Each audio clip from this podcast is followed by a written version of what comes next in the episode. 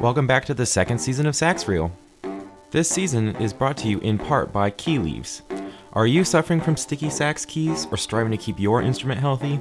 Check out Key Leaves and use the code SAXREEL for a special discount at keyleaves.com. That's key like a saxophone key and leaves like leaves keys open to dry. Key Leaves. This week, I am very excited for this guest. She's the professor of saxophone and the woodwind area head at the Herb Alpert School of Music in UCLA.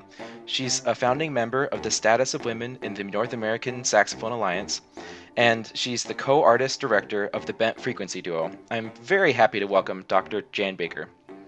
Thank you so much. So I'd love to start off with just a brief introduction, uh, a little bit about you, how you got into saxophone, and things that brought you along to where you are in your career. Sure. I think, like many, I began playing the saxophone in middle school band, and I grew up in a pretty remote part of Alberta very small um, town on the border of Alberta and Saskatchewan, actually. And we had a small band program, um, but a very strong one. We had a great band teacher um, who was very encouraging. And I think there were maybe four of us who played saxophone in the band. So it was, like I said, a really small program, but he was very encouraging of me to take private lessons. But given that we were in a really small area, um, there weren't very many options. And so my dad actually found someone who he had heard about who was lived on a farm about an hour and a half away. Um, and she had a bachelor degree in music, specializing in saxophone from a university in South Dakota and was married a farmer and was now busy farming. Um, but she apparently was willing to take on a student. So my dad drove me like three hours round trip for private lessons every Saturday. And I just really got interested in doing competitions and performing and just you kind of naturally you know end up doing what you're going to do. And by the time i got to high school i couldn't fathom actually doing anything else for my life. When people said what are you going to do in college? I said well of course i'm i'm going to go into music. And yeah i don't know. It was just kind of an organic um, unfolding of events really. But I, I upon you know reflection I, I don't didn't really realize how lucky i was to have um, this incredible female role model uh, in my life at such an early age. And i didn't realize how unusual it was actually until long after the fact. So that's how i got started. That's fantastic. You have very generous parents to drive you so far yeah, my dad, well, both my parents drove me, of course, but my dad was the one who uh, initiated, you know, this kind of venture. And he actually um, agreed to babysit her young son, who was only a year old at the time, while I had my lesson. So not only did he drive me, but he babysat oh, uh, wow. uh, so that I could have my lesson. Yeah, because she was all by herself out there uh, on the farm. So that's yep. amazing. And eventually she moved to town and took on a bunch of a bunch of students and actually taught a number of um, students who you actually might know. Erin Rogers, who mm. um, is in New York City, grew up in the same area and actually studied with my same teacher. We had the same teacher, and um, Kimberly Allen, who mm. did a master's degree with Fred Hemke many years later, um, and now has moved back to Lloydminster, the town I grew up in. Also studied with Barb Lorenz. Yeah, so there's many many of us uh, who study with her.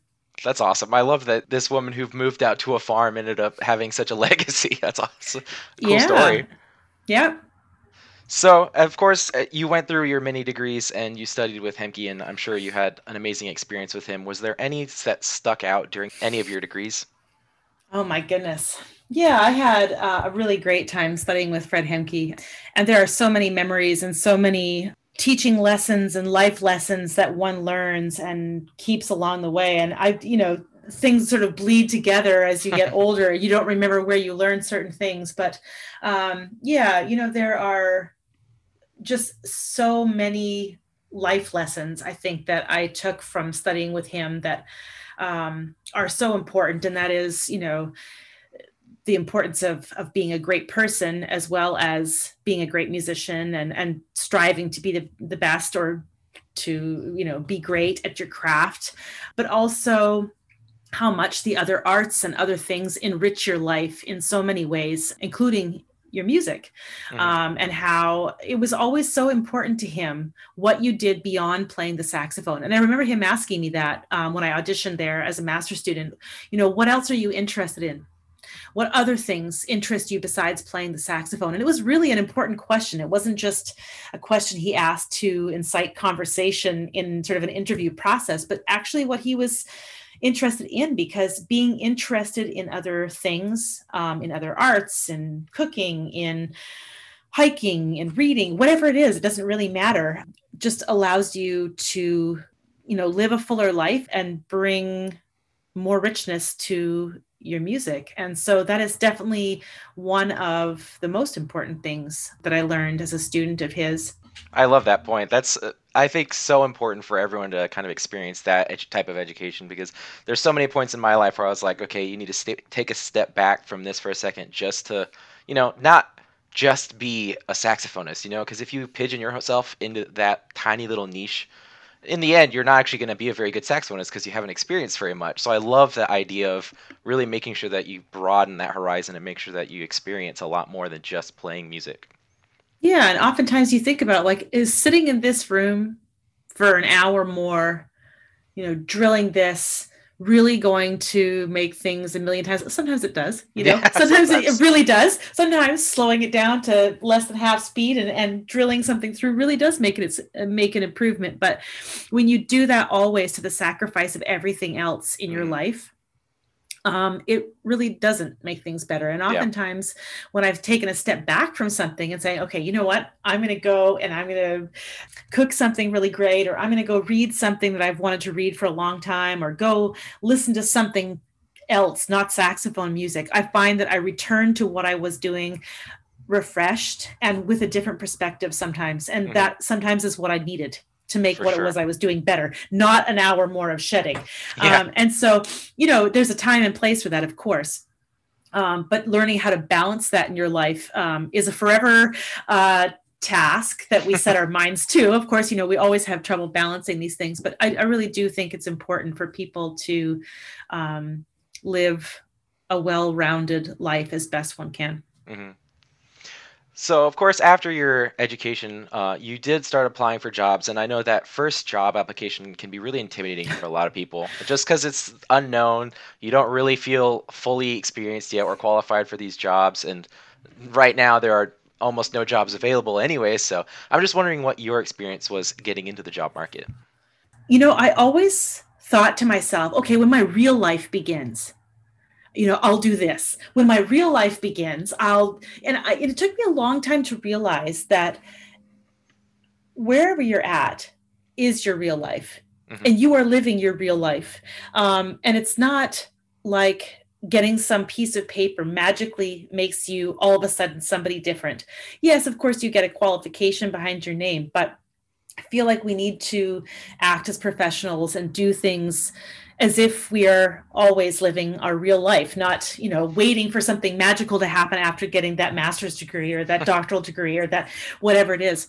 Um, and so, yeah, I, you know, was actively applying for jobs like many graduate students do probably before I was quote unquote qualified. But I think it's important experience to practice writing those cover letters and to practice putting together professional CV and recording materials and all those types of things that they're looking for in an application so that you really are ready when the right opportunity comes along. And I don't feel like, again, it's, you know, getting that degree all of a sudden changes you. I mean, you were the same person yesterday you just now have a piece of paper that says that you have this degree right it's not like overnight you become somebody different so looking for that first job, yeah, I you know, I tried to make myself well-rounded meaning I could do more things than just teach saxophone. And you know, most of the places that I was working prior to teaching full time wanted me to do other things whether it was you know teaching a jazz band or whether it was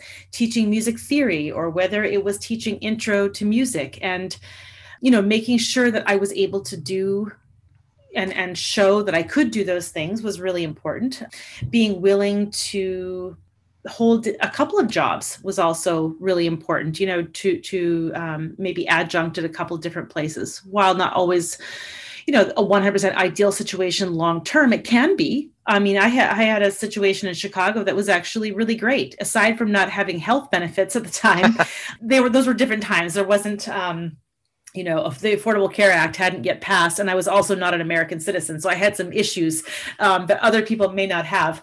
But I actually quite enjoyed the diversity that holding multiple positions offered me in Chicago. I was working part time at Northwestern, I was working part time at Roosevelt, and I actually loved the diversity of doing all those things. And I had a huge studio of private students. Mm-hmm. I loved it, and I would have done it forever. But life took me in other directions and you know ended up providing other opportunities yeah when i first applied for positions i had a lot of disappointments and i had a lot of surprises that when i would apply for something i would ask for reference letters from from people and sometimes they would say yes and sometimes they would say no and I'd actually never had that happen before.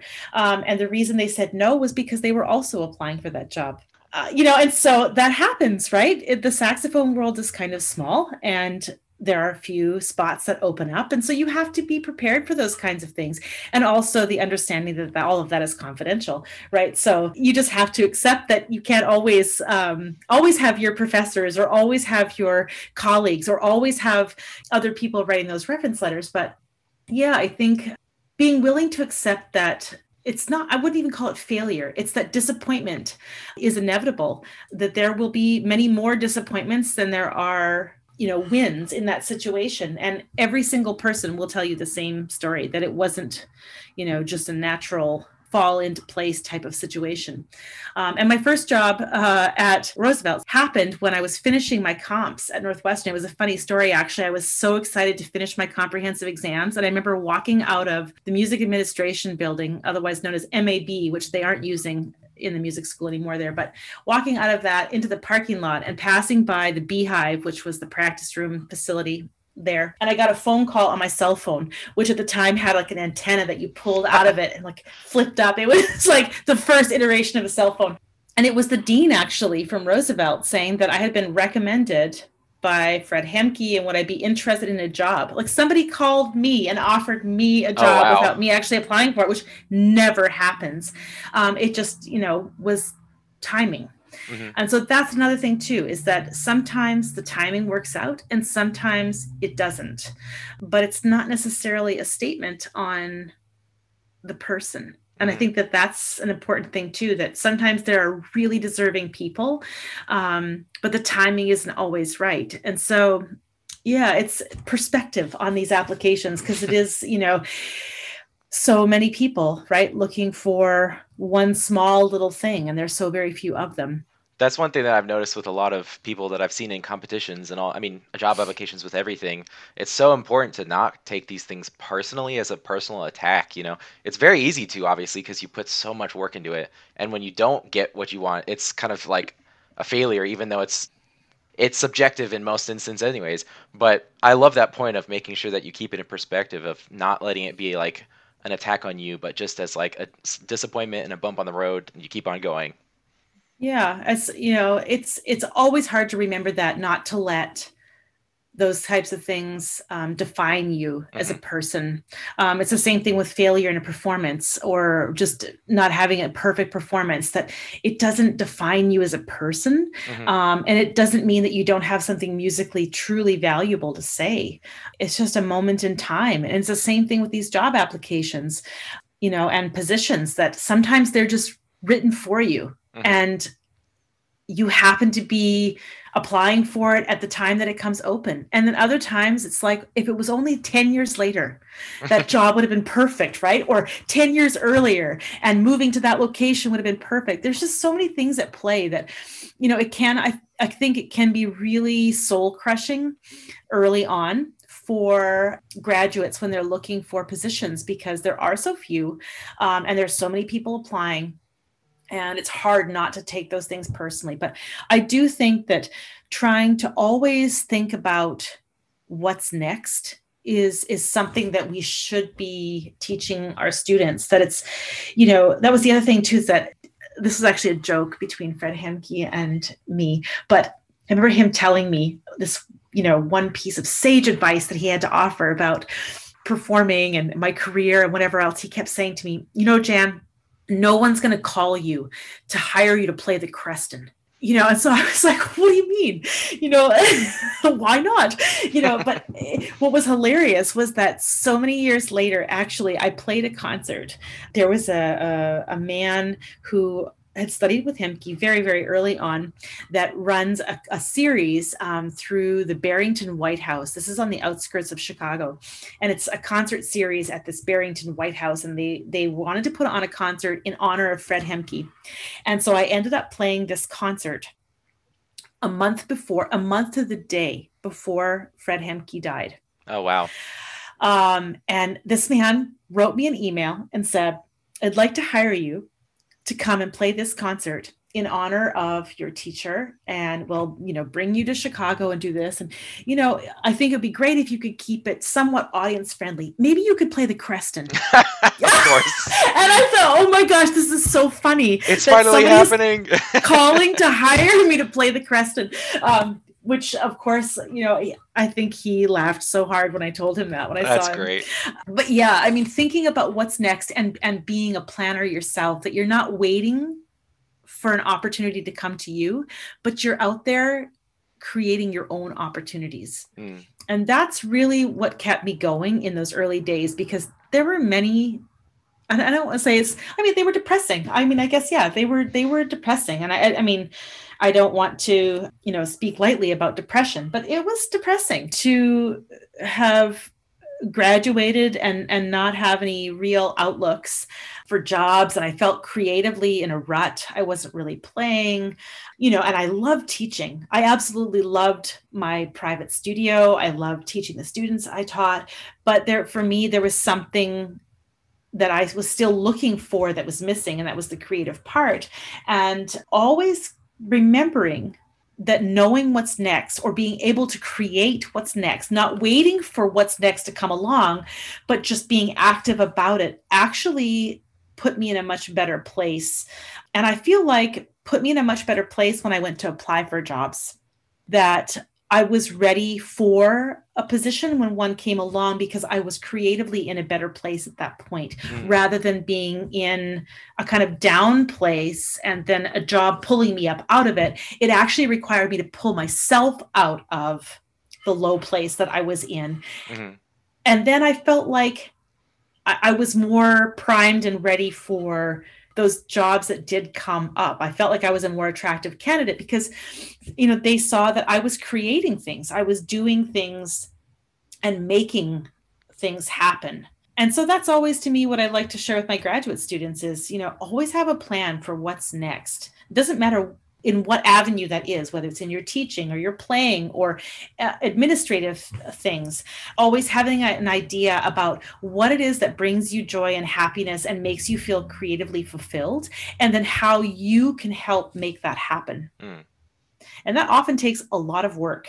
But, you know, again, we talk a lot about the process rather than the result. And the process of actually being actively working towards something and creating something helps spur on the next thing. It's when we get into those long cycles where nothing creative ha- is happening and there's just nothing on the horizon that we kind of spin downwards into a creative slump. And we've all been there. We and we all will continue to be there at some point. It's figuring out how to get yourself out of it. That's the important part. Whew, I took us on a long journey on that one, didn't I? Sorry. no worries. I love it. It's all great stuff. And now for a word from our other sponsor, Consistency Wins. Consistency Wins was established in 2002 by Jonathan Cathell, who has over 30 years of experience working as an instrument technician. Aside from Jonathan Cathell, there are three other amazing technicians that work there Jeremy Hill, Alex Singleton, and Courtney Christensen. All four technicians specialize in high end setups and modifications. One thing that I really genuinely appreciate about Consistency Wins is that I know that they're not doing this just to gouge me for money. They're doing this because they genuinely love the instrument and they love making sure that we understand what they're doing. Consistency Wins doesn't use any gimmicky repair materials as a means to lure in musicians. Instead, they focus on how the instrument should properly function and provide helpful, myth proof, tried, and tested information. This encourages less visits to the repair shop through the long lasting services they provide. So, if your instrument is out of repair and you're looking for someone who you can trust to do quality work, make sure you go to Consistency Wins. That's consistent, the letter C, wins. One thing that I did want to talk about was this kind of goes along with the idea of successes and failures and disappointments and all that. One avenue of work that a lot of saxophonists have not really been able to venture into just because of availability is also the orchestral scene. And I know that you've actually done quite a bit of work in that. And I'm just wondering what was your experience like getting into it? Thanks for asking. And it's a, and a really important part of it's a, a really important part to me of my career. I just love playing in orchestras, and thankfully, more and more um, saxophone is appearing in the orchestra. Um, I love all the older repertoire as well um, as the new and exciting things that is, you know, being written in. I think the important thing for me was uh, figuring out how to actually contact orchestras and get involved. Mm. Um, so, contacting the principal clarinetist, in addition to contacting the personnel manager, is typically the way to go.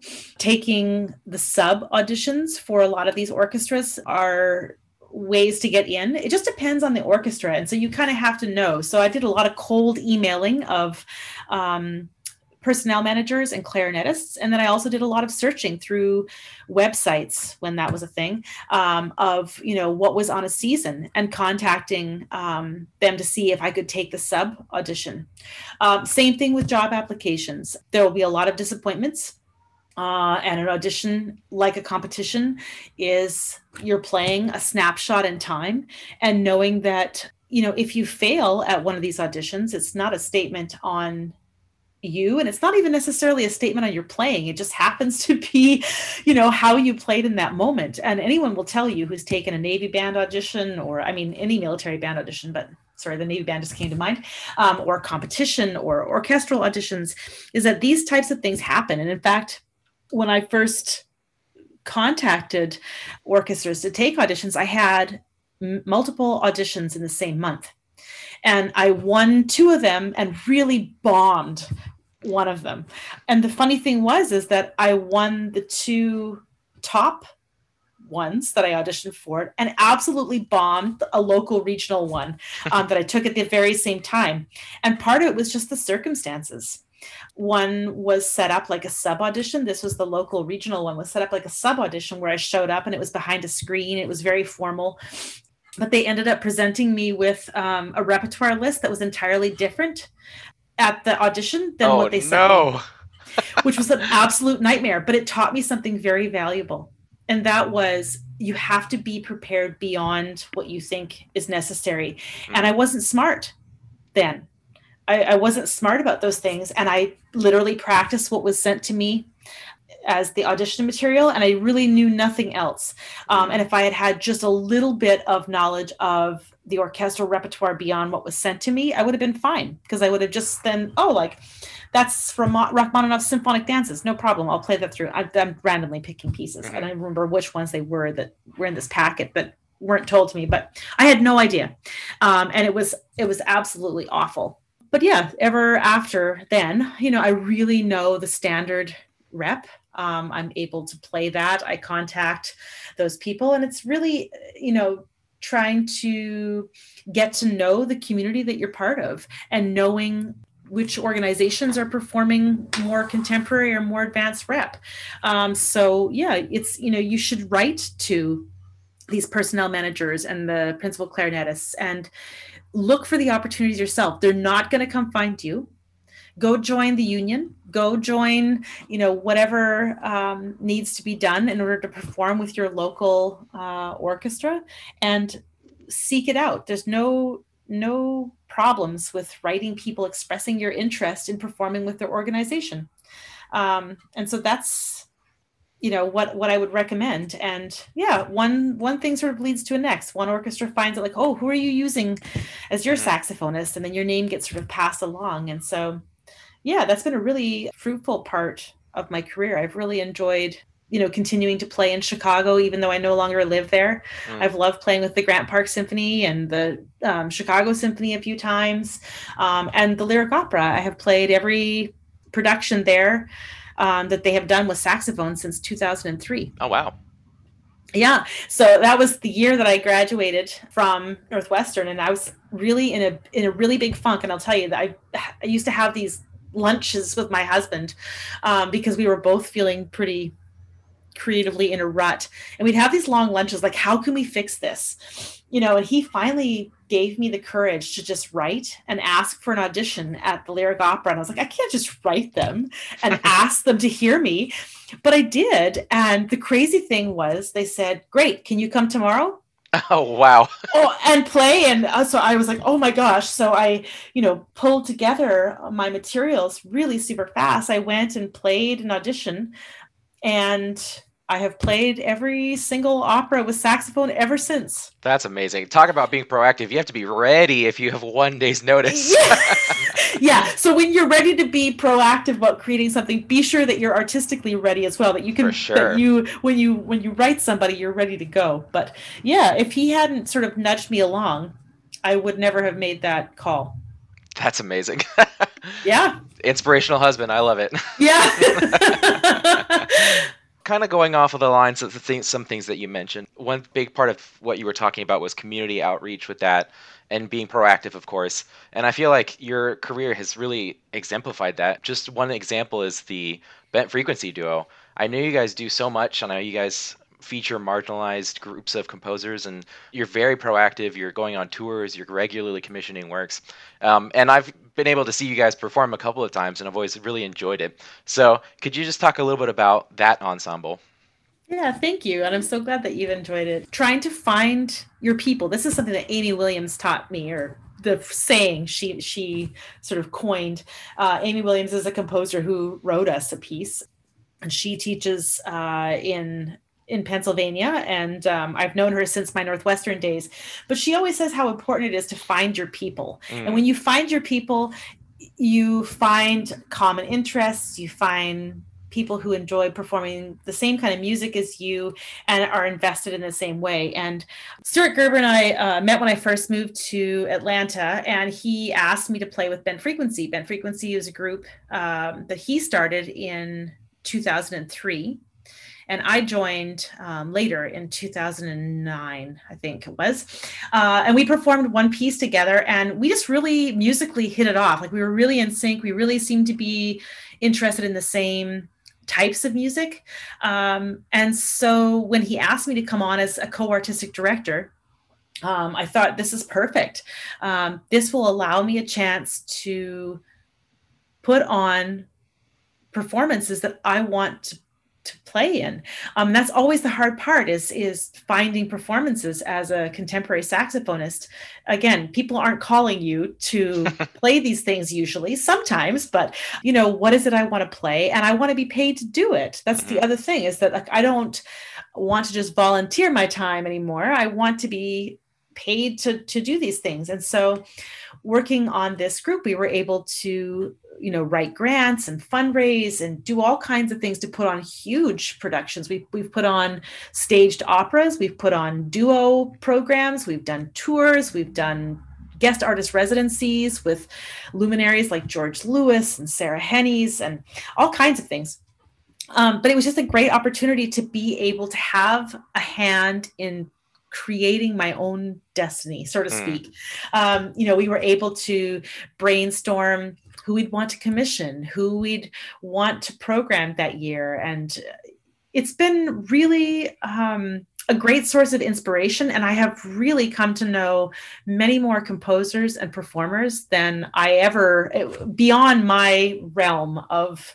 Um, you know understanding and the sax the small little saxophone world it's been great doing a lot of mixed chamber things so yeah we've really loved doing that and loved being able to dedicate our seasons in the recent past to promoting works by composers who are typically underrepresented in classical music. And that has been a great joy. And again, open my eyes to so much incredible music and voices that uh, that has been really one of the um, highlights of my career in the last 10 years is that project. Yeah, it's an amazing project. We all really appreciate your work in it also. Thank just you. A, just to wrap things up, I'm wondering is there anything that we can look forward to if Bent Frequency is doing anything this year, even with COVID happening, or if any other thing in your career that we can look forward to listening to or seeing you at? Yeah, um, so we're you know trying our best to do a few online um, things. I feel like people are really zoomed out. And so we haven't been as active in the performance aspect of things. We're busy commissioning things so that when we are back in person, we have a whole new lineup of things to do. But we are working on a concert featuring the music created by um, Jewish women composers mm.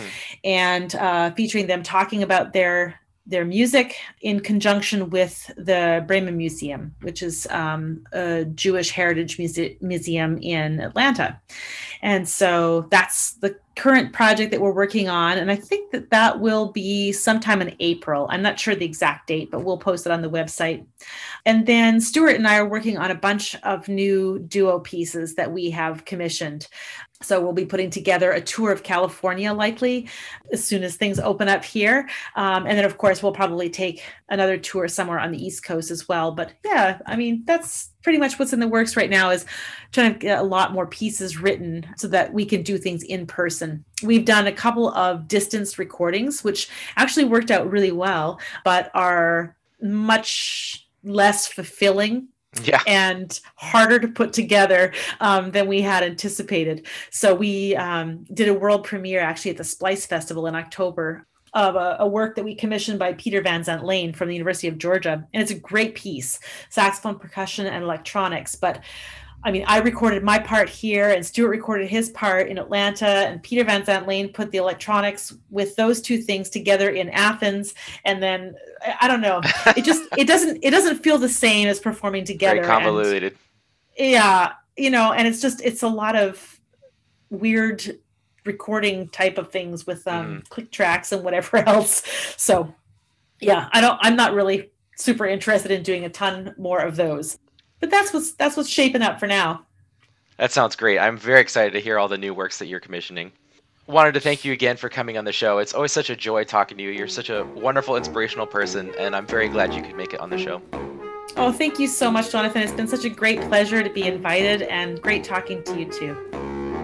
Tune in to our next episode with Dr. Matthew Younglove. Thanks for listening.